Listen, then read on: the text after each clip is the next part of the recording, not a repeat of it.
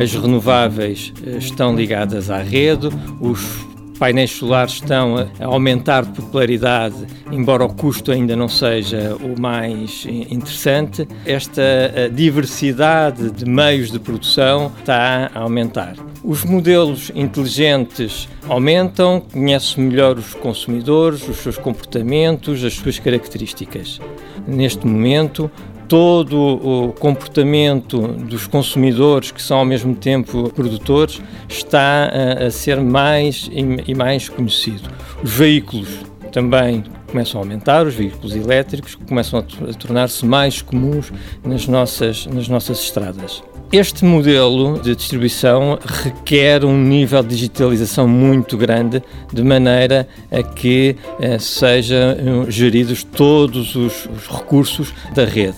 O número de sensores irá proliferar, todos os recursos de energia serão geridos eh, de forma quase automática, incluindo alguns mecanismos de inteligência artificial, de forma a que todos estes ativos sejam geridos de uma forma uh, eficiente. Mas todas estas mudanças têm os seus riscos. Haverá um, uma necessidade de aumentar a flexibilidade das redes, de eh, integrarem interconexões, mecanismos de armazenamento e toda a gestão da procura e oferta tem que ser muito bem gerido. A regulação terá novos desafios, também os tarifários terão que ser uh, revistos e vistos segundo uma nova uh, perspectiva. Todos os investimentos que foram feitos, a forma como o seu retorno se irá observar não será como previsto, uns serão melhores, outros serão piores. E por fim, com todos estes recursos ligados em rede, ligados uh, à internet, o risco de interrupção por uh, ataques cibernéticos é também uma coisa que deve ser uh, subejamente considerada e prevenida.